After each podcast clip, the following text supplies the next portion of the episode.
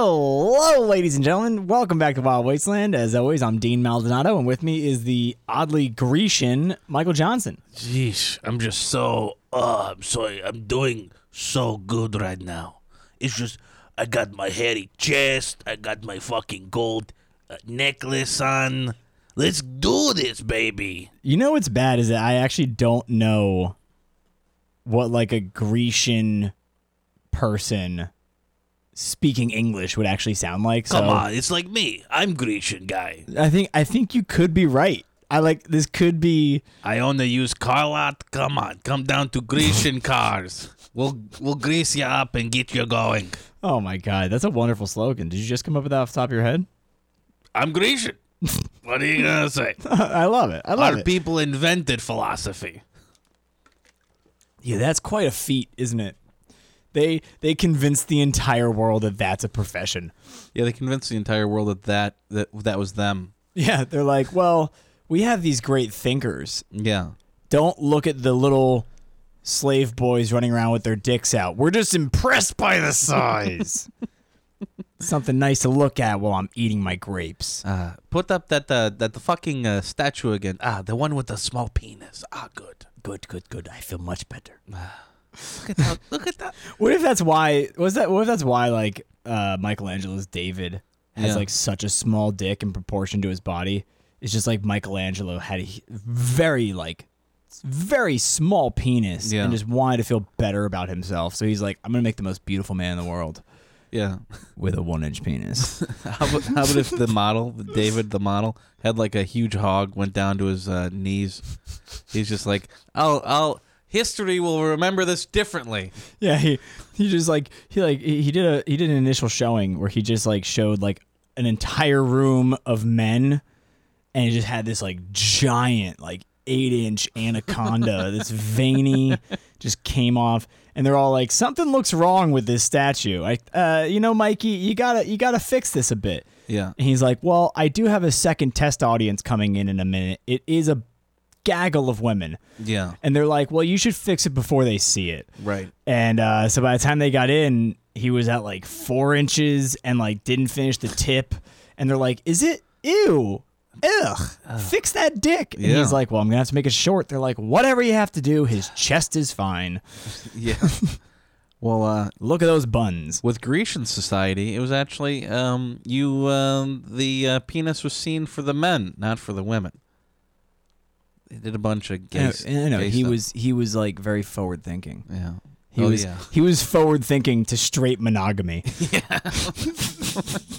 he went from this he went from this free love Mm-hmm. open concept of like massive orgies in the square Mm-hmm. to like puritan values. Well, we need to just be like one man, one woman. That's uh, that's all we need. Why why have all this fun?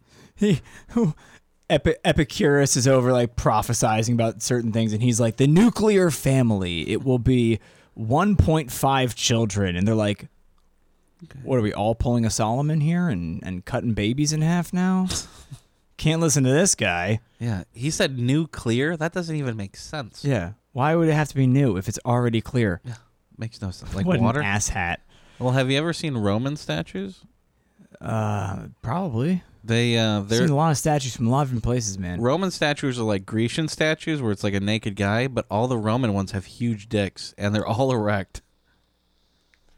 That's why and you so know- like so like when when when the uh when the inquisition went through greece and they were bashing off the heads and arms of statues of gods Yeah. they get to rome and they were like just chop the boners off that's all we need and they, they grind it down so no Yeah. one knows i don't want anyone in history Come to on. ever note this happened Come on, we're Spanish. eh, We can't. Uh, they can't outdo our wieners. we are the greatest lovers Come on, come on, baby. i am puss in boots And I have mustache. And I have a huge wiener. Come on, look at it. It's great. I make love to your woman. That's so rude. That's, that's just a rude thing to do, man. But I'll tell you, I was uh, I was I was in Dublin, and I I was Oh, yeah? I shared a room. I was in a six person uh, Orgy? hostel bedroom with Yeah. five like twenty seven to thirty two year old Spanish men, and like they walk around just crotch first and everything follows. Yeah. It's it's a weird way to wa- walk and I'm sure like the way that our old people like hunch forward, like their old people like hunch back. Their fucking uh, walkers are behind them. Yeah, yeah, yeah. They, they're- they have this weird stroller. and like it's almost like how we have that like tricycle for if you break your knee, mm-hmm. but it's the opposite. Yeah, for their wiener. Yeah. In case they break their wiener. in case they break their wiener. You're so right about that. Um, so Where is the WAP? I've heard about the WAP. Where is the WAP? I've read the lyrics. I need to see the video. Where is these whores in this house? These whores. I need to. Oh, I'm having a heart attack. My d- my penis is in all my blood. And they just fucking. What, what was that? Was that called? They put a tourniquet around it.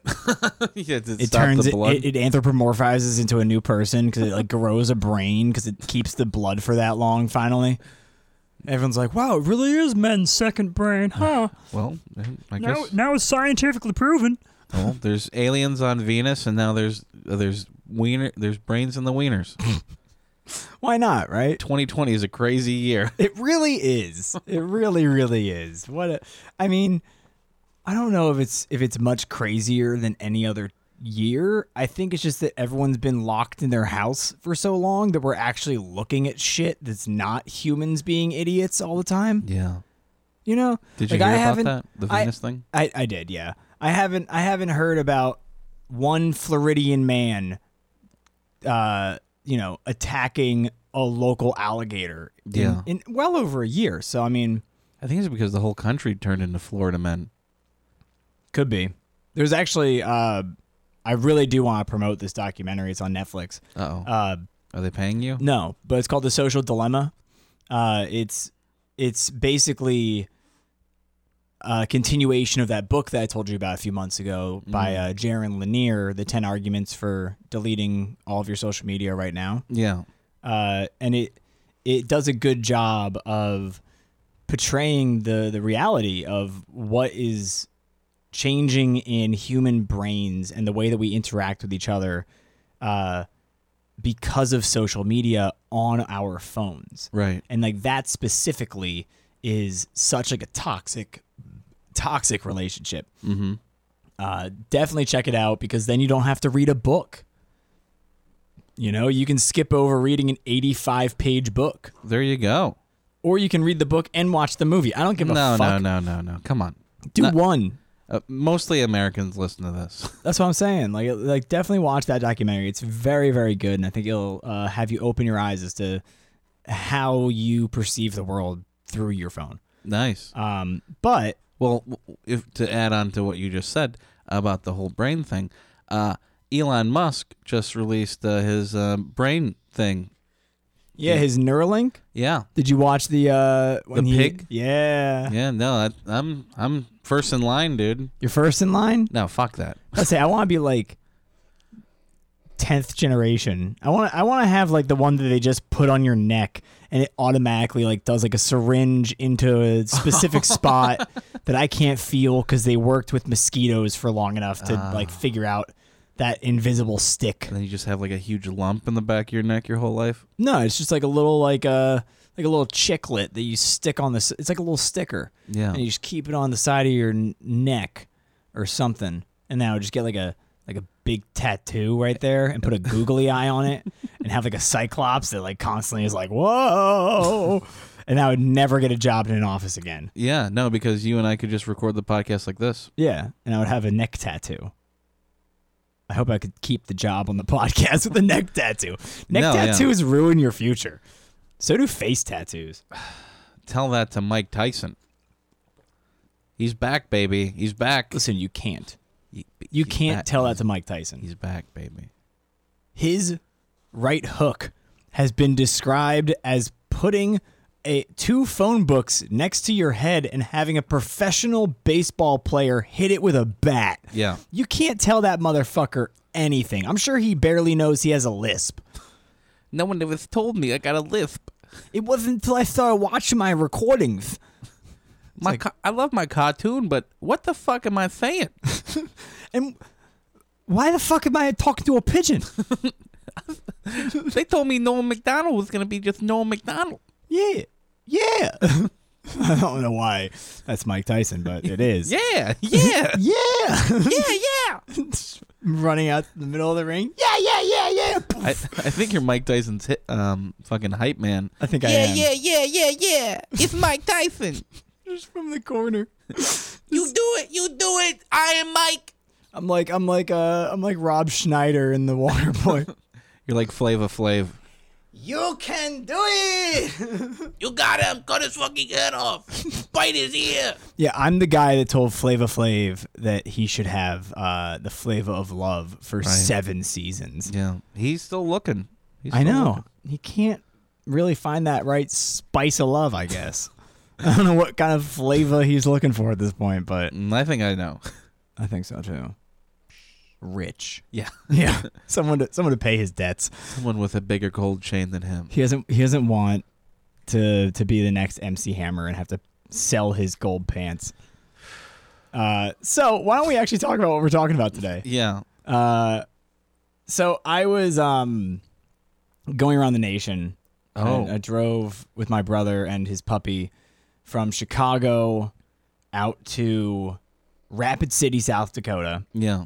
where it's uh it's it's right next to uh, Mount Rushmore. Oh, cool. Yeah, Why'd you start in Chicago? We're in the middle of the desert. I know, but you have to You- start from somewhere major. Otherwise, where the fuck are you gonna rent a car? That's a good point. It's reliable. And we can't rent any cars here in the desert No. because there's no. Where's the nearest Avis? I'm still part of the Emerald Club, but there's no Enterprise in like 1,700 miles. So We have whatever. to go to Mexico. yeah, maybe they might be closest. So how is Mount Rushmore? Was it as cool as all the pictures make it look like? uh, no, I mean like it looks cooler in National Treasure than it does anywhere else because they actually go on like the presidential walking path. I like South by Southwest. Uh, but so saw that stayed in this haunted hotel called the Hotel Alex Johnson in Rapid City, uh, that was used by Hitchcock in South by Southwest. Oh, or was it And- North by Northwest? It's probably North by Northwest. I don't think it was South. that Southwest is the fucking uh, music. South by Thing. Southwest is yeah, it's it's, it's yeah, it's the music and North by Northwest is the fucking movie. yeah, maybe. I don't But- know. Something about birds. Yeah. Uh, Y- yeah, birds. it's a very it's a very haunted place. Um some Did you woman see any ghosts? No, but they do sell a spectral pack that I think you and I should go do, where we go and we stay in one of the haunted rooms, and they give you like a one of like the energy readers, and Yeah. like you also get a, a dinner. It's kind of nice. it'd Oh. be nice and romantic. Uh, You and me just like just just, just getting Dinner? pedicures and manicures and doing Nice. some facials and pearl necklaces, whatever you want. yeah. Uh, there so seems to be ectoplasm all over my neck. Don't tell my wife. Randy, what happened in here? There's ghosts. There's ghosts. ghosts, ectoplasm. ghosts everywhere. what a wonderful episode. Uh, so, Rapid City is called the Presidential City. Wow. And on Why? every single street corner, there is a life like two scale replica bronze like Of a bronze president? statue of a president of different presidents Jesus Christ. and I'm going around and it's it's fun you know like Ronald Reagan's in his cowboy outfit Oh, Ronald. uh, George H. W. Uh, was like done when he was still skinny. Um, Gerald He's Ford. not in the fucking wheelchair. Like, no, he's, he's like thin and like standing next to a globe. Oh. Um, Gerald Ford has his dog with him. Jimmy Carter's giving you a good wave, oh, he should have been in a peanut and tree. Oh. then Richard Nixon is just plodding in a chair with his fucking fingers all tented, and he's like slouched down. It's wonderful. I don't know why they did that. because he's evil. He- well, He's the most evil president that we've ever had. yeah, I guess so. I, got- I, I, I, I guess so. Is Trump uh, there yet or Obama? N- not that I saw. Do you have to Um, be dead to be? I doubt it, but like Nah. I also, I also walked. I, I didn't walk around the whole city. I just walked around like the the few blocks around Mm. uh, the hotel, so I didn't see all of them. But but uh, it was pretty cool because inside the hotel it was so it was so old and actually was built by a guy in Chicago in like a Chicago style, which is pretty pretty dope. So it's like this much marinara. Yeah, yeah, And yeah, then- it's real thick. um, it bakes for 45 minutes. Yum. Order an appetizer. But so and a uh, salad. they had a picture in there of the day that they unveiled uh, the first face on Mount Rushmore uh, when they unveiled Washington's face. Oh, okay. And it's really fucking funny because there's this, it's a black and white photo, and there's a huge crowd just like standing around where you can go to, which is like the overlook. And there's just like this big drape down over the face. and then I guess they just drop the veil And just killed like and everyone was like, "Oh yeah, Oh, there's a face there now. cool." And they walked their ass down the mountain and back like the 40 fucking miles to town Well, that was worth it. while carrying their massive cameras and everything. This is insane. But it got me thinking that like there, you know, there aren't that many notable women that I've ever heard of in history, Oh, right. especially American history, Yeah. Uh, 'cause cuz like, you know, Kind We- of gloss over him. we really gloss over them.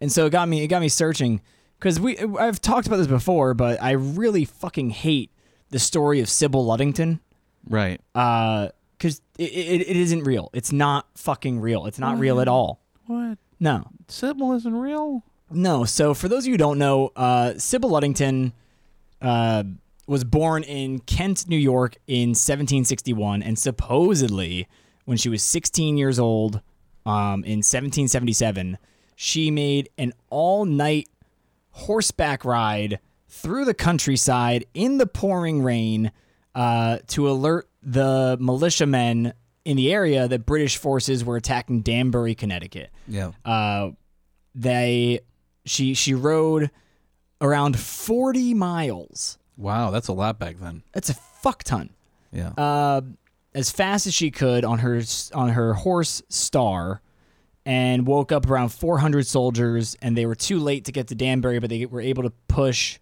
uh, the british forces back to long island Just like a woman to be late. and you know george washington came and thanked her personally Thank you so much for riding 40 miles. even though you didn't save Danbury, you really helped out the fight. You really helped somehow. Now, you got to compare this to what most people know, which is Paul Revere's Midnight Ride, because Right. Sybil Luddington is called the female Paul Revere. What? Yeah. That's crazy. Even though Paul Revere, first, on, first, first and foremost, he was always riding his horse. That's what Yeah. he did for the U.S. He, He loved curried it. Mm-hmm. messages. He was a courier of messages for the war. He would go across battle lines. That's actually what got him captured at gunpoint and eventually killed. Was relaying messages to different people. Uh, his ride, yeah, He actually died uh, delivering junk mail. The last one. It was a. Uh, it was a. If you want to renew your car insurance. Oh, really? And Yeah, like the that's it. guy like opened the door with his shotgun was like unsubscribe. Boom. His, Uh, his his blunderbuss. Well, that was the shocking at the time. And also, did you know that he, that he didn't say the British were coming because they were British. They, he was saying the Minutemen were coming. False. I was actually about to tell you that. He warned that the regulars. Regulars are he coming. said the right. regulars are coming out. because- Regu- yeah, ev- regular meaning uh, the cup at the time. Uh, The no, meaning the soda cup. regular army, Oh. which is Oh. is the it's the the regular army would be the the the regulated army of the country, which Britain. is the British Right. soldiers. Yeah. So the regulars is what they call them. And what were we? The irregulars. The rebels, oh, the the pioneers, uh, whatever they wanted to call themselves. Um, Americans. but what he did is he rode around 12 and a half miles, alerting people that the regulars were coming out. And then those people got on horseback and went to different places and told different people. So by the end of the night, there were around 40 different people Yeah. relaying that message, and it woke everyone up. Takes a village. and his horse this this nerd on the internet broke down i'm sure it was for some like senior thesis or some bullshit but he broke down how fast paul revere rode that night based on the timing that he states in these letters that he wrote uh, and that other people wrote about like when they got the message from him Yeah. and so he was riding around 15 miles an hour Wow. which Oh, sorry, sorry. Uh, his hor- sorry around 12 and a half miles an hour Oh, okay. because his horse at full gallop could go around 15. Wow. Now compare that to Sybil, like right? Uh, she was riding through the countryside, so was not through well done roads like he was, so she couldn't go that fast. So eight miles per hour, probably. She's al- it's also the middle of the night and it's pouring rain. But she had to go fast and supposedly she used a long stick to like keep prodding her horse forward and also reaching out and like smacking doors. Oh, oh? Yeah. to, she like- was right that close. I guess. That would fucking trip up the horse if there was a a, a stoop. Right? It would it'd be one dead horse. Well, so I figured that, you know, she could have ran an average of like 12 miles an hour, right? Because if Right. there were some open parts of the countryside, she could just like gun it, Yeah, which Like the would have expressway. taken, it would have taken like three and a half hours. it's a long. in the middle of the night in Yeah. the pouring rain. it's long for a horse to be riding. It's also long for what in 1777 probably was not a very thick woman at is at 16 years old. Most Oh. women I think were around like 75 to 85 pounds. It was fucking tiny. Yeah, pneumonia. Pneumonia, Yeah. right? Dead. Yeah. That's what I'm saying. Three and a half hours out in the cold, Jeesh. and it was April. Oh my God. Cold. So she had like a lot of blankets on her. April in New York, in like the countryside of New York. That's not warm. So either Where all way, the hills are. Uh, the the reason that it's that it's questioned, besides the sheer grand like gr- grandiosity of the quote unquote facts of it, Yeah. is that it wasn't ever mentioned until a local historian, this woman Martha Lamb, wrote about Sybil Luddington's ride in a book in 1880. Oh. so 103 years later was the first time that anyone ever mentioned this Interesting. even though George Washington supposedly came and thanked her personally. Yeah. No, I found out something very similar to this uh, recently. Paula Yeah? Abdul wasn't in a plane crash in 1993. She claims that she was. Really? Yeah. She never brought it up until like 2004. Wow. And uh, yeah, she's just lying about it. What? She just wanted like some kind of like help as a victim or something. People think that she was addicted to painkillers at the time, and this is just like a way of her Oh. like skirting around why she was in the hospital for like a few Gotcha. weeks. Um, but so so not only was it uh 103 years after the event took place, Yeah. it was also 41 years after Sybil died. Because she died at 77 years old. Oh, okay. So, in the 61 extra years that she lived, no one ever wrote about this miraculous thing. She never, she never, she never never, brought it told up. anyone. It was never a big deal or anything. It, it seems very fishy. Yeah. And It smells fishy. the New thing York is that, fishy. like, yeah, right? Kent, New York, fishy. Historians that agree that it's false, they're like, whatever, keep it around because it's a good story for women. This is what happened to Christopher Columbus. Mm, That's well- a fake story that people just kept around for a while. Yeah, I mean, if you read the letters, Christopher Columbus came back multiple times, and uh, each time he got more and more crazy. Yeah. But like, this is a fucking war criminal. we Yeah. should not be celebrating him. oh yeah, So this Sybil, you know, they, they did they have statues of her? they have a statue of her. Yeah. Take it down. Take down that statue. well, I just think it's bullshit that they're like, you know what, whatever. It's a great story for women. It's like fuck you, dude. There's so many great stories of women in history. And you so just don't hear about those. I want to tell you about three women today. Okay, so you're gonna tell everyone about these women. I think I will. That's Uh, what well- that's well- what women need is a man telling them about women. hey man, if, if you've never heard of them, you're welcome. I'm not trying to mansplain anything to you. Go do go do more research. I don't give you, a shit. You're you know? manspreading right now on the podcast. Hell yeah. So we're gonna focus on someone that I mentioned, I think last episode, Yeah. Volcana. Ooh. Now she was a 1900s strong woman. Right, from the planet Vulcan. She's a Vulcan. No, that was her. That was her stage name. But uh, I also want to mention that she she had rivals like this woman Athleta the Great, uh, and they actually they they went they Athleta challenged her to like a feat of strength contest in this theater, Mm-hmm. and Athleta tried to pick this weight up for like 25 minutes. and she couldn't do it. It was like their challenge weight, and uh, Volcana walked over and just fucking picked it up, put One it over, arm? put it over her head with one arm. Yeah, Jeez. yeah, no, Volcana. i- Her her real name was Miriam Kate Williams. She was a Welsh uh, strong woman with Irish parents. Her dad was a preacher. She started out by working at a tannery, which is where they tan hides, Oh, a tannery is where they tan stuff.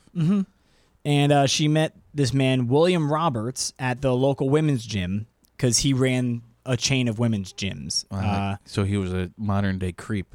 yeah, basically, he was a modern day douchebag. because yeah, I got all uh, these broads coming and fucking working out, and I just talk to them. well, yeah, I mean, she was 15 at the time, and they fell in love immediately. God, how old was he? Uh, they don't. They never say because he uh, had a wife and some children, and then left. he just left them. All your stories involve like a, a man with child with a wife and ch- child just leaving them for another woman. Yeah, a lot of them do. Yeah. Yeah, men are pretty much shit Yeah. across history. Uh, he he left to travel to travel with Volcana or Kate, and uh, they performed together for the rest of their lives. He went as Atlas, and she was Volcana, and they were billed as brother sister because she was so much younger than him. Um, Said that and they on- they never got legally married, but they did have six kids together. oh, Uh, and I'll tell you about those the kids. It's it's pretty fucking dope. But so yeah, Roberts actually so Atlas was a, a huge piece of shit, um, and he was a showman, and so he got called out all the time for exaggerating how much he could pick up, and then like there would be shows that he was doing where he would like pick up a really like insanely heavy weight, and someone would like come on the stage and like kick it over, and it'd be like made of foam or something like that, you know? that's what I was thinking about with the thing that you said, like that woman that couldn't lift something up, and then like Volcano just comes over, lifts up with one hand. How about if there was a magnet underneath the stage, just holding it down? That'd be dope, but that'd be really hard to do in like 1906. Yeah, I'm not saying that it makes sense. It's not I'm the just illusionist, man. saying- It's not the illusionist. Well, eh, I'm not saying that Volcana had clones of herself. I'm just saying maybe she knew Tesla. Maybe, but this didn't just hurt his own reputation. It obviously hurt her reputation because she was always with him. But You got to watch out who you produce things with. I tell you, Dean. yeah, but the thing is that Volcana was actually dope and authenticated had like authenticated feats of strength. Yeah. Uh, her best authenticated feats was uh, one of them was the bent press with her right hand, which is where you have a, I think it's a, a weight like over your shoulder, kind of with your elbow bent, and then you press it straight up, Okay. So like a backwards um, deadlift. kind of yeah. She, uh, with her right hand, could uh was authenticated of it at least 124.5 pounds. That's pretty. That's pretty fucking crazy. And there were some uh, authorities around 1910 when she was really in her prime that said that she could get it, uh, should get, could do it with 145 pounds. you don't want to go straight though. That's uh, that's how you how you break up cartilage. She, yeah. al- she also could, from the ground in either hand to overhead, lift uh, 56 pounds in either hand Okay. with her arms straight out. pretty impressive. Uh, one time she freed a wagon, a full wagon that had uh, that was stuck in Covent Garden because she just went over and lifted it with her bare hands. People were stronger back then. They- Uh, a lot of people say that um, Abraham Lincoln also fucking crazy strongly. He would just uh, he would he would be able to just pull like logs through town, Yeah, I just like "Brr, I just got a log here. just like mean he was also like a giant, yeah. He was he was also like six foot six back when everyone was like four foot two. right? He was, I would be a giant. You would be. You would be. You would be a. You would be a average to above average. I would height I would be a man. giant back Good- then. Good on you. Uh, when she was 13 years old, she actually stopped a runaway horse by herself by like grabbing the reins and like pulling it down. What she, did- she fucking took out a horse. Yeah, well, she stopped it from running away. That's it was crazy. dope. It was like covered in the newspapers because she was 13. Oh my god. when she was 15 oh no sorry N- sorry in 1901 so this is she had been performing a little bit by this point uh, she actually dove into the river Usk, which is in Europe, Russian. obviously, Oh. uh, and rescued two children that were drowning. What? She's like a fucking superhero, dude. Uh, in 1910, the reason that we brought her up Okay. is that she was the first person to uh, tell Scotland Yard that Cora Crippen was missing. okay. Who's Remember Cor- oh, right. the woman who was killed by her husband, and then they Yeah. went on that great fucking right, escape. right, right, that we brought up last episode. Um, and then actually, when the Society of Athletes were doing a performance in uh, 1921, the theater they were performing in in Edinburgh caught on fire, and, and she, lifted the fire above the building and threw it into the into the lake. No, but she sustained pretty serious burns on her head and hands by uh like she went back in and physically freed a different performer's horse that was stuck inside. She's- never never she's go fucking back into dope. a fire. Uh, so she and Atlas finally retired in 1932, and they lived in London permanently. And then in 1939, she was hit by a car And the car broke. and suffered a brain injury. Oh, that sucks. She was pronounced dead while she was conscious. she could remember them pronouncing her dead. This is I don't know if this says more about like a beefy person and just like, you know, "Eh, he's brain dead or it says something about the the the medical stuff in 1939. Could be the med staff, yeah. Yeah. But she ended up dying in uh, August of 1946. What? after uh, af- a few months after Atlas and her youngest daughter died. Um, Oh, she, she died of a broken heart. their their six kids were William, Headley, Augustus, Arthur, Nora, and Mona. Uh, and she actually, while performing, was having these kids and refused to let anyone else besides her take care of them. She wouldn't give them up. People were like, "Oh, send them to an orphanage. Send them to your relatives." She was like, "Fuck that. They're all mine." So And she they- was ba- so they were buried with her? No, Oh. No, she actually trained all of them, and they all became part of the Society of Athletes, which was like this like major like uh, almost like circus that would do these crazy athletic stunts. That's cool. Yeah. Uh, and because of that, when she and Atlas toured Australia, there is a Volcana circus school in Australia. Nice. Mm-hmm. Now, so she lived for seven years after being pronounced dead. yeah, How does that? wo- How does she that had a, work? she had a traumatic brain injury from getting struck by that car, but she recovered. was she like? They like pronounced her dead. Was she? She was in a vegetative kind of coma. Oh, Well, was she, she, remembered it. She came out of it. weird? And she was fine mentally, or like was she a no, little she bit was slow after She that? was slow. It was she like couldn't really walk. that sucks. Yeah, And Ah. she got hit by a car, yeah, I, I know. a 1939 car. Oh god, those are all metal back then, Right? No, no guff. No, no, no, no. It's just like getting hit by a brick wall. But so Volcano was fucking dope. But I think each woman on this list gets more badass. Right? Oh right, progressively next- battier, assier. We have a person who's known by their pen name. Uh, she's known as Nellie Bly, but she was born Elizabeth Jane Cochran in 1864 in a suburb of Pittsburgh. Nice. Uh, her father, classic dad of the mid 1800s, two wives over the course of his life, Nice. 10 kids with the first wife, five kids with the second. Gotta repopulate this country, baby. You know, some of them are going to die. yeah, that's that's what happens. Yep. Uh, Elizabeth was born to the second wife, and as a child, she loved to wear pink, so she had this nickname, Pinky. When she be- Smart, right? clever. When she was a teenager, she wanted to become more sophisticated, so she dropped the uh, the nickname and started using her father's last name more The brain. because her father he was pretty involved in like local politics. Like the the area they lived in was named after him. Wow. Yeah. It's like Cochrane's Mill. Cochrane's Mills or something like that.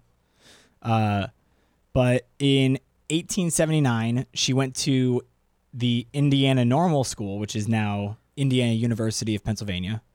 Where you become a normal. It's, it's a college. Oh, Yeah. Uh, but she dropped out after one semester because she didn't have any money. that's what happened to me. Now, in 1880, because she and her uh, mother moved to Pittsburgh, she saw a newspaper column in the Pittsburgh Dispatch that was entitled "What Girls Are Good For," uh, and it reported that girls were principally for birthing children and keeping the house. Ah, normal. Yeah, basically. Uh, Elizabeth read this and was like, nah, fuck this guy. Everything is wrong. Men should be giving birth. And so she wrote this scathing response under a pen name of Little Orphan Girl. and it was so well written that the editor of the Pittsburgh Dispatch started putting out advertisements saying, "Whoever this little orphan girl is, please, I need to meet you. I like, I want you to work for me." Yeah. So she eventually goes and introduces herself, and he's like, mm, I don't know. I want a little orphan girl, not a woman. I didn't think that you'd be it. So he was like, write another article under the same name. And then if it matches and, you know, it is you, I'll hire you. So she wrote another article as Little Orphan Girl that was entitled The Girl Puzzle. And it was talking about how divorce affects women of the time. And she also argued and lobbied a lot for reforming the divorce laws in favor of women because they're incredibly restrictive and basically gave men Yeah. uh, the ability to have to like keep women as property. You're like, oh no, I don't feel like having a divorce today. Yeah, let's. We'll get divorced in seven months. Yes, we'll c- we'll circle back to this. I'll, Yeah. I'll pencil you in. So it was definitely her, and the uh, the editor offered her a full time job and then gave her the nickname Nellie Bly, Oh, which is uh, a s uh, it was a popular song at the time by Stephen Foster. oh, Um, and so Elizabeth Cochran effectively lived under the pseudonym Nellie Bly for the rest of her life. Um, she started writing at the Pittsburgh Dispatch as an investigative journalist. And this was unheard of at the time. There, there was no investigative journalism. she's a PI. She went into these women only factories in Pittsburgh and were interviewing the workers about like their their life, their work life, their social life and was doing pieces about basically how poorly these women were treated. Yeah, And so the companies obviously got pissed off and uh, sent in the union breakers. no, they were like they they reached out to the Pitt- Pittsburgh Dispatch and was like, "Hey, you can't be printing this shit about our company, otherwise we're gonna you know Yeah. pull all of our funding, all of our ads, all that shit." So the editor, obviously, Chump. yep, he was like, "Oh God, Duh, we gotta need to- keep the money." We gotta fix this. So Fire he- the women. No, he didn't fire her. He put her on. He reassigned her to what's classically known as the women's pages, which is uh, about fashion, society, and like gardening puff pieces. and so Nellie was like, "Hmm." Conformities for men. She was like, "Yeah, fuck this shit." Uh, she said, "I am determined to do something no girl has done before." So she literally just packed up her shit and went to Mexico when she was 21 years old. Makes sense to me. Not a not a single woman has ever done that. She lived in Mexico for half a year as a foreign correspondent for the Pittsburgh Dispatch, reporting on the lives and customs of Mexican people, which the paper then would, after it published all of it, published a book form of it called uh, Six Months in Mexico, which was one of the first times that an American journalist ever was a foreign correspondent. Oh, that's fucking crazy. Yeah. Uh, in one of the articles, she actually protested that this local journalist was imprisoned for writing negative review, negative articles about the uh, the local dictator. Yeah, no, he was there until uh, what 1920. Yeah, something like that. Uh, and obviously, the dictator found Nellie Bly's articles Uh, reprimanding him. problematic. yeah, and so she had to flee the country. yeah, because uh, he's not gonna tell her to go right for like makeup and fashion. No, he's he- just gonna kill her. Yeah, Yeah, he's just gonna he would just he would just kill her. or send her to Bird Shit Island. So she flees Mexico and goes back to Pittsburgh, where they were like, wow, that was some great journalism. Good job, Nellie. But there's a backlog of theater that we need reviews for, and I think there's a new fashion line coming out soon. So can you get on that? And she I was like, hate you. Yeah. She was like, fuck this, dude, and she quit. yeah. Uh, she quit in 1887 and became penniless after about four months uh, because she made her way to New York City, No, that they'll, they'll eat you alive, where big city. somehow she found a way into getting an, uh, a meeting with Joseph Pulitzer, the man who ran New York World and the Pulitzer Prize is named after. No, get the fuck out of here. Uh, and she actually was hired by Joseph Pulitzer. For, she was hired by the New York World yeah. to be to do an undercover journalistic report on the uh, on these reports of brutality and neglect at the women's lunatic asylum on Blackwell Island, which is part of Long Island. Yeah. Uh, so she feigned insanity, Oh. and what she did is she checked herself into a boarding house that was called like temporary homes for females, and she stayed up all day and all night to give herself like the baggy eyes and like that wild-eyed look. Yeah. Uh, and she told an assistant there, she goes, "There, there are so many crazy people about it. And no one can tell them what they'll do." And they were like, "All right, this woman's nuts." And so they're like, "You should just go to sleep." She refused to go to bed. She was like screaming about crazy shit. And so they called the police, who then dragged her to the courthouse, and they uh, immediately were like, "All right, she's a crazy fucking batshit woman. Send her to the woman's lunatic asylum." And also, these theater reports haven't been done yet, and there's a new fashion line coming She out. has a backlog of work.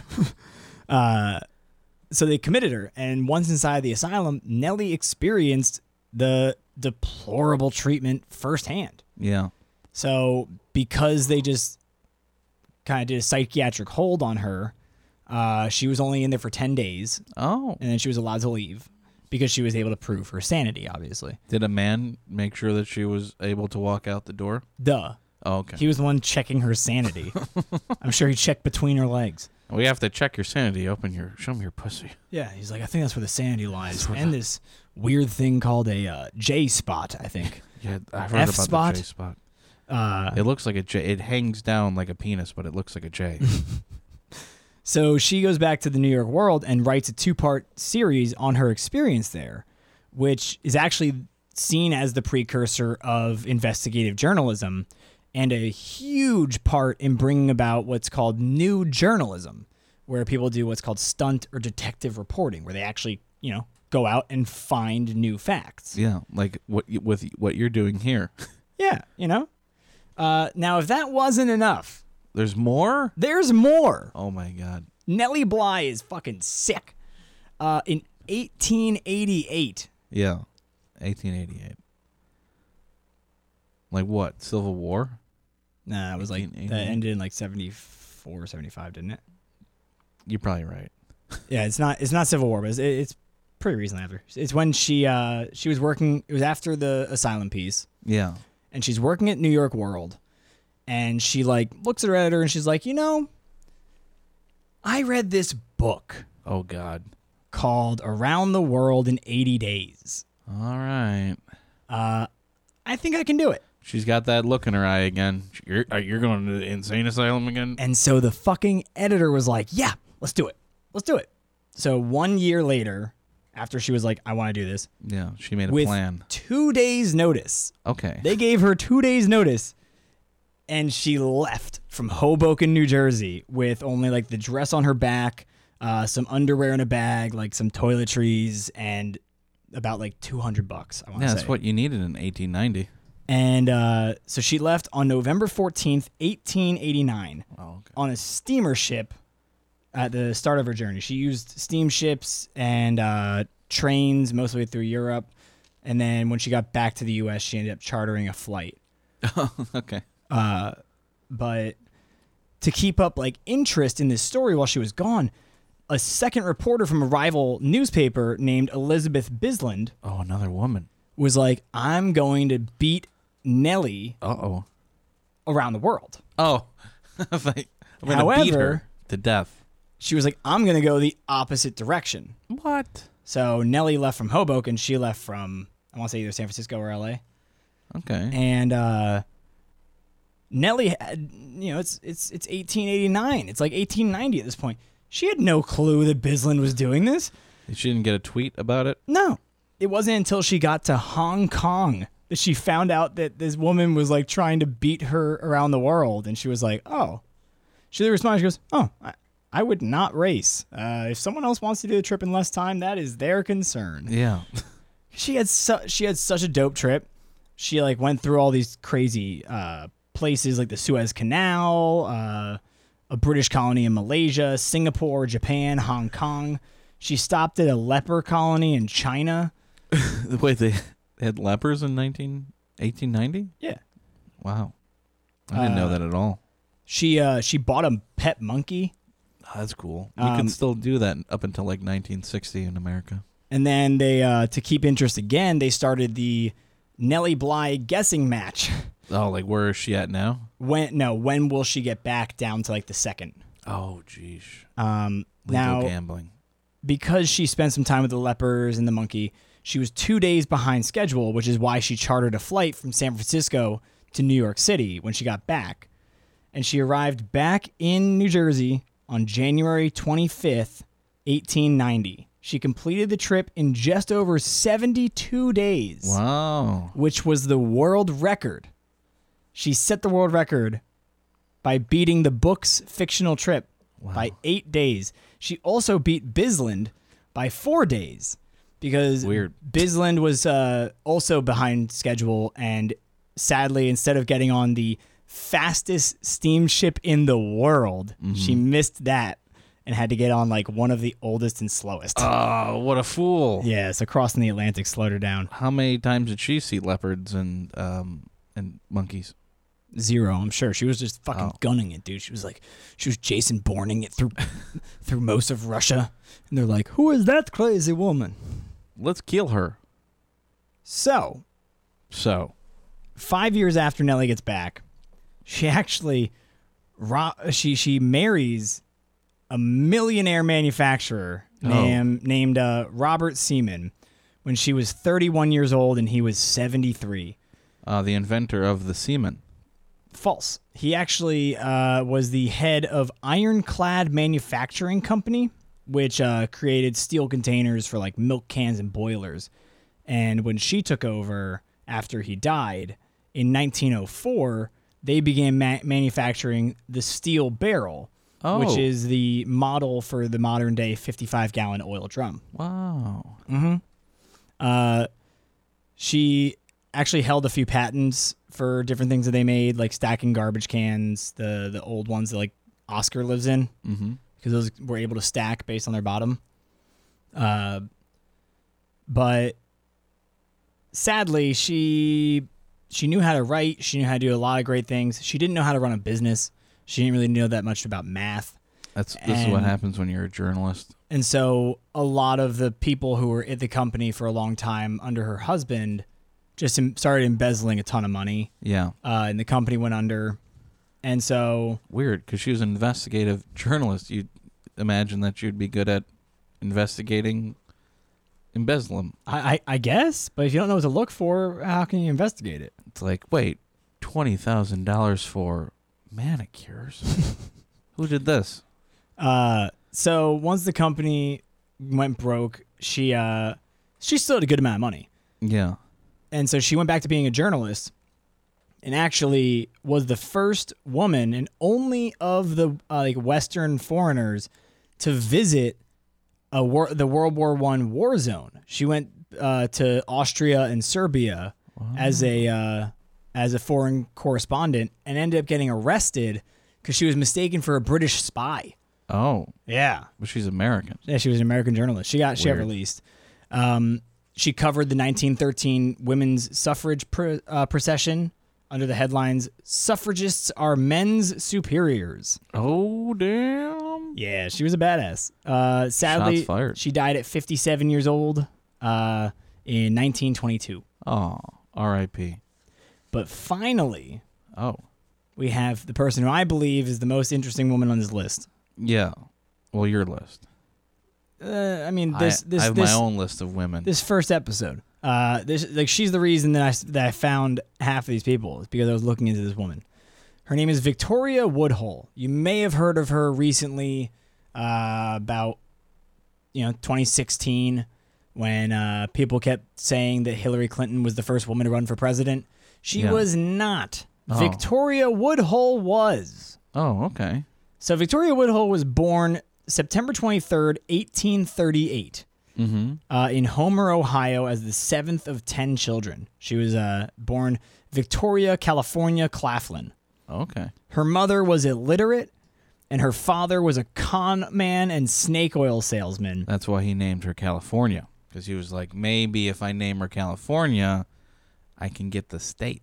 Maybe I mean he named one of the the youngest daughter's name is Tennessee, so He's just like, he just got he he really didn't want kids. sort uh, of darted a map. Yeah. Her her family followed Frank Mesmer and his spiritual movement of mesmerism, which we'll talk about in a future episode because it's fucking dope. I mean, it involves people like uh Sir Arthur Conan Doyle, Okay. who wrote Sherlock Holmes, and a bunch of crazy people who all believe in like being a medium and reaching out past death. Uh, super, super cool. But she was a spiritualist her entire life. And uh, when she grew older, she ended up becoming closer with her sister Tennessee, who goes by Tenny. Oh, Uh, she's the only 10 I see. oh, she probably heard that way too much, and that's why she goes by Tenny. No, no, no. She definitely never heard that. That's a new invention. Sure. Yeah, wordplay, brand new thing. We didn't, they didn't have the tech for it back then. They, they never wrote things down, so they never saw like any, like, oh, they didn't have eyeballs, so Yeah. they couldn't see words. eyeballs were invented in 1923 by Yep. Mm-hmm. the great eyebologist Henry eh, Vision. yes. And his son, 20, with his twin, 20. Uh, so Tenny was around seven years younger than Victoria and uh, would actually go on later in life to become her business partner. Nice. But she by, embezzled too, didn't she? No. Oh. By age 11, Victoria had only had three years of formal education, and she was forced to leave school and her home because her father had a wonderful idea. Hmm. He heavily insured the family's home and then burned the, the thing called a grist mill. Which Oh. was a, it was rotting. It was like decrepit. Yeah. It's it's a big grinder for grain that turns into flour. Yeah. He burned it and then tried to collect the insurance for it. And when they looked into it, they're like, "This is clearly arson." No, come on. The the the the, the thing was They're caught like, on "The fi- fire. uh, how? It's in the middle of the house. There's nothing near it. It's clearly arson." And then he was actually run out of town by a group of vigilantes. Insurance fraud. It's always been a it's always been a thing. Yeah. And then the town held a uh, what they considered a benefit to they had a fundraiser to raise funds to send the rest of the family out of Ohio. Uh, and That's so fun. Yeah, so they did, and they went to uh, New York, where uh, Victoria actually, at 14 years old, married 28 year old. It's back and forth on whether his name was Canning or Channing, but I like to call him Canning. What? They don't know if his name is Canning or Channing? Yeah, there's a few times that there was an H Oh. before. It's Weird. because it's C A N N I N G. There's sometimes there's a C H A N N I N G. Strange. Yeah, but Canning Woodhull, who was a doctor uh, from a town outside of Rochester, New York, she was introduced to him because the family needed his help solving one of the children's chronic illnesses. And actually, by some accounts, he like abducted her to marry her. Uh, That's what you did back then. I guess. Uh, they were married on November 20th, 1853, two months after her 15th birthday. Now, it turns out that Canning was a obviously piece of shit. Uh, he was an alcoholic womanizer, but they still had two kids together Oh. Byron and Zulu, who then later Americanized her name to Zula. Okay. Byron was born with a intellectual disability in 1854, which Victoria blamed on Canning's alcoholism, Probably. but there are other versions that blame Victoria for letting Byron fall out of a window. oh, that's not good. Yeah, so it, you know, it's back and forth. Either way you cut it. Either way, they were divorced. They got divorced. And in 1866, she remarried to Colonel James Harvey Blood, Oh. who was on his second marriage after he was done serving in the Civil War, and he was elected to be the city auditor of St. Louis. Uh, now, from this time on, Victoria Woodhull openly would like do speeches and write pieces about this. She supported what she called free love, which she defined as a woman's right to leave an unbearable marriage with divorce. Right. To like be like the fact that like oh, you know, he beats me all the time and cheats on me constantly and has seven well-known mistresses. Like that wasn't a reason for divorce back then. Uh, These women with their crazy ideas. they're like I you're tell just ya. unhappy. Deal with it. like the rest of us. And then All- as Oh, we're soon as all the man is unhappy. like, as soon as the man was like, I'm unhappy, they're like, Do you want a divorce?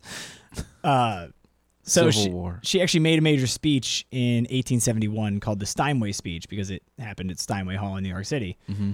where she stated, Yes, I am a free lover. I have an inalienable constitutional and, nat- and natural right to love whom I may, to love as long or as short a period as I can, to change that I love every day if I please. And with that right, neither you nor any law can frame can frame have any right to interfere. Wow, she's hundred years ahead of her time. Mm. She uh, railed against the hypocrisy of society tolerating married men having known mistresses and engaging in other sexual, like, you know, dalliances. Ooh, And uh, in 1872, she actually, because she had a newspaper, right?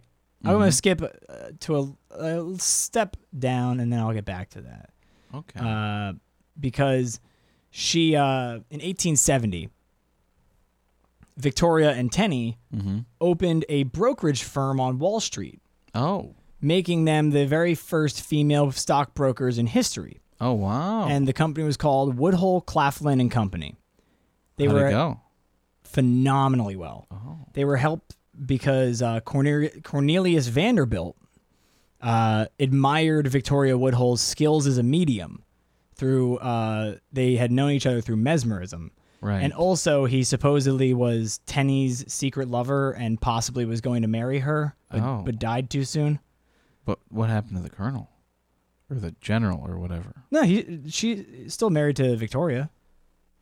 Cornelius was fucking with Tenny. Oh, the right. sister. Uh, well, they made a fortune on the New York Stock Exchange because they advised Vanderbilt and his friends. And there was one occasion where she told Vanderbilt to sell his shares short for 150 cents per stock, which he like followed to the letter. And because he did that, he earned millions Nice. on that one deal. And so they were like regaled in the newspapers. They were called the queens of finance, the bewitching brokers. Uh, really sucks for that guy that that that, that he shorted. I know, right? it's like here's your worthless stocks back. Yeah. Thanks. Uh, uh, so the, the the sisters they took the money they made and they founded a weekly newspaper that they ran from I want to say around 1870 to 1876, which primarily focused on feminism. It became notorious for publishing controversial opinions on taboo topics such as advocating for sex education, free love, women's suffrage, short skirts, spiritualism, vegetarianism, and- toilet paper. and licensed prostitution. Oh, that's still uh, that's still taboo. Everything else is pretty much. Uh, Uh, because Still Vic- taboo. Victoria, she she made a great point. She was saying that uh, she felt that uh, illegal prostitution is wrong and should be there should be a legal way to pro- to be a prostitute because Yeah. she considered people that marry for material gain to be prostitutes, it's, tr- it's true. right? Gold diggers. Yeah, that's what she considered them to be. Um, but it's uh, the, the the newspaper itself is actually known for being the very first paper to print an English version of Karl Marx's Communist Manifesto. They they printed it on uh, December thirtieth, eighteen seventy one. Damn. Talk about taboo. Now, in 1872, they set off a national scandal where uh, this outspoken preacher from Brooklyn who had like pushed back against uh, Woodhull and her whole free love and like women have the right to be happy Yeah, kind of men's thing. rights. Uh, she found out that he was having an affair with one of his like with one of the people in his parish. And so she started doing like national exposés on that. And Damn. he ended up going to court for adultery at some point, but uh Woodhull, so so Victoria, Tenney, and Colonel Blood were all arrested and charged with publishing an obscene newspaper and circulating it with federal assistance through the USPS. Oh, jeez. So they're held for around six months until they get off of the technicality. Yeah, because it's America. Yeah. And major feminists of the day actually didn't like her that much. no, they wouldn't. The Susan B. Anthony d- uh, openly disagreed with her tactics for pushing for equality. They said that she was too opportunistic and unpredictable. Mm-hmm. But Woodhull, she she learned how to infra- infiltrate the all male domain of national politics, and she actually arranged for herself to testify on women's suffrage before the House Judiciary Committee. And in this, she actually swayed a lot of opinions Yeah. because she argued that women already had the right to vote since the 14th and 15th Amendments guaranteed the protection of that right for all citizens. yeah. She said that they just had what they had was no ability to use their right to vote. Um, And what the people, uh, what the senators and Congress people of the time say. they, I mean, they were they were swayed by her opinion, but they didn't change any of the laws. Yeah, they're like, we respect that you're a businesswoman, that you you make money and you're doing your thing, but uh, yeah, we're not gonna do anything. like, come on, women voting. What are we gonna have next? Women running for president? Well, and then on April 2nd, 1870, Victoria Woodhull announced her candidacy for president. Oh, that really By- ruffled some feathers, I imagine. Well, she announced it by writing an open letter to the editor of the New York Herald. Uh, she was nominated by a newly formed party, which was called the Equal Rights Party. Uh, that was they they nominated her officially at their convention, uh, June sixth, eighteen seventy two, which is the first time officially that a woman has ever been a candidate for president. Wow. Um, she was obviously knew how to get attention. She, Yeah. she, she ran a newspaper and she nominated Frederick Douglass as her vice presidential candidate. Um, even though he did not take part in the convention or No, did acknowledge the nomination or he at least know about it? take any kind of role in campaigning. Um, I don't know if he even knew about it. I don't know. I- I don't know. She, I think, I think it was, I think it was for publicity. Yeah, no, Um, definitely. That's uh, ruffle more feathers. But remember that she got arrested. Right. That happened about like two weeks before the election that she was a part of. Oh, crony fucking capitalism. And so she was held for six months during while people were voting, so she couldn't even vote for herself, Wow. even though she couldn't vote to begin with. And and, women couldn't vote for her. technically she wouldn't have even been old enough to be president Oh, she was 30. constitutionally. She She was- was she was thirty four and would have been thirty five like a few months she would have been thirty five a few months after she would have gotten Got to be Uh, 35. sworn in. Yeah. But either way, I mean she won zero electoral votes. Damn. um, there was only one person who voted for her, and it was a guy who even in the he uh, he even stated that he was just doing it to uh, take away one vote from Grant. Uh, Sucks. yeah, I mean, she tried again to gain nominations in 1884 and 1892, but never could. Probably because uh, she divorced again in 1876, and then after Vanderbilt, Cornelius Vanderbilt died in 1877. His oldest son, who was set to inherit his dad's entire fortune, Mm.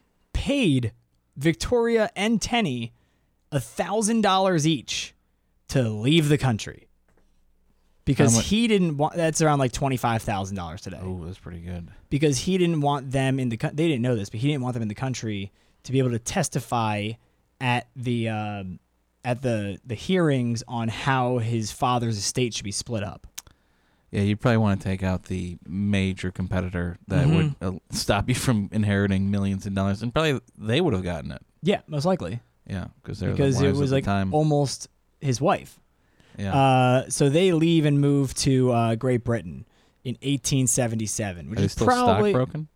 no. They're they're now uh, uh, publishing. Oh, right, right, right. Yeah, which you know it's it's probably why she couldn't really gain any nominations for the President of America in 1884 or 1892 is because from 1877 till her death, she lived in the UK. The GB, Great Britain. The JB. GB, GB. And so she, uh, in 1883, married for a third and final time a banker named uh, John Martin.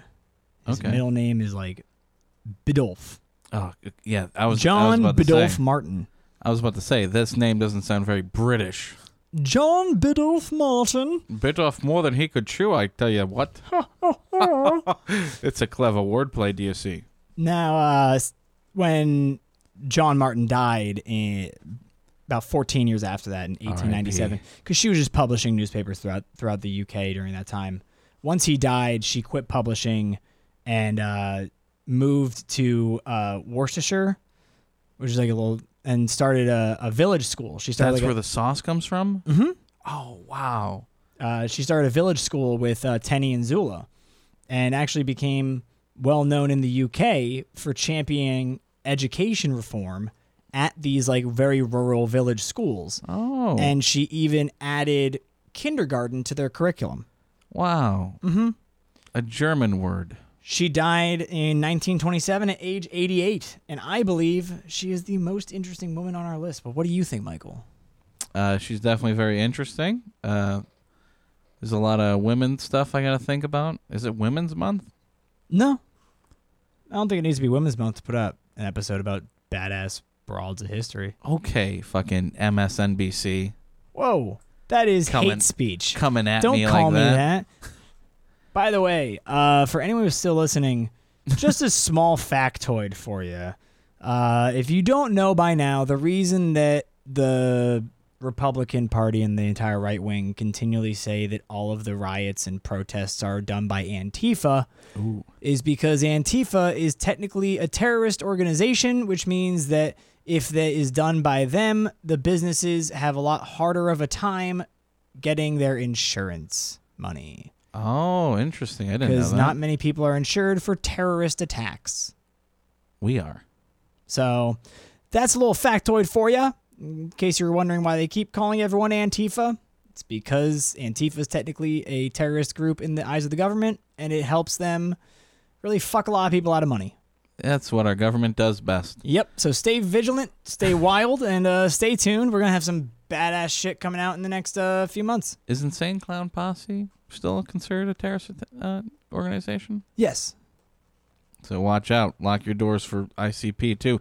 It, as soon as Antifa's gone, Yeah. they're the- going to be the, the, juggalos next are coming back, one. All, all these juggalos causing riots, and fires, starting and uh, hurricanes, political discord. I mean, I'm not. insurrection. Vote what? for me. Vote for me, your king.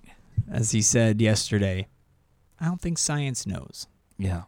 So, I love you all. Thank you for joining us, and uh, we'll s- talk to you soon. Thanks for listening, you fuckers. Oh, I love you. Subscribe on iTunes and Spotify. I guess if you want to. Subscribe and die or die. Okay.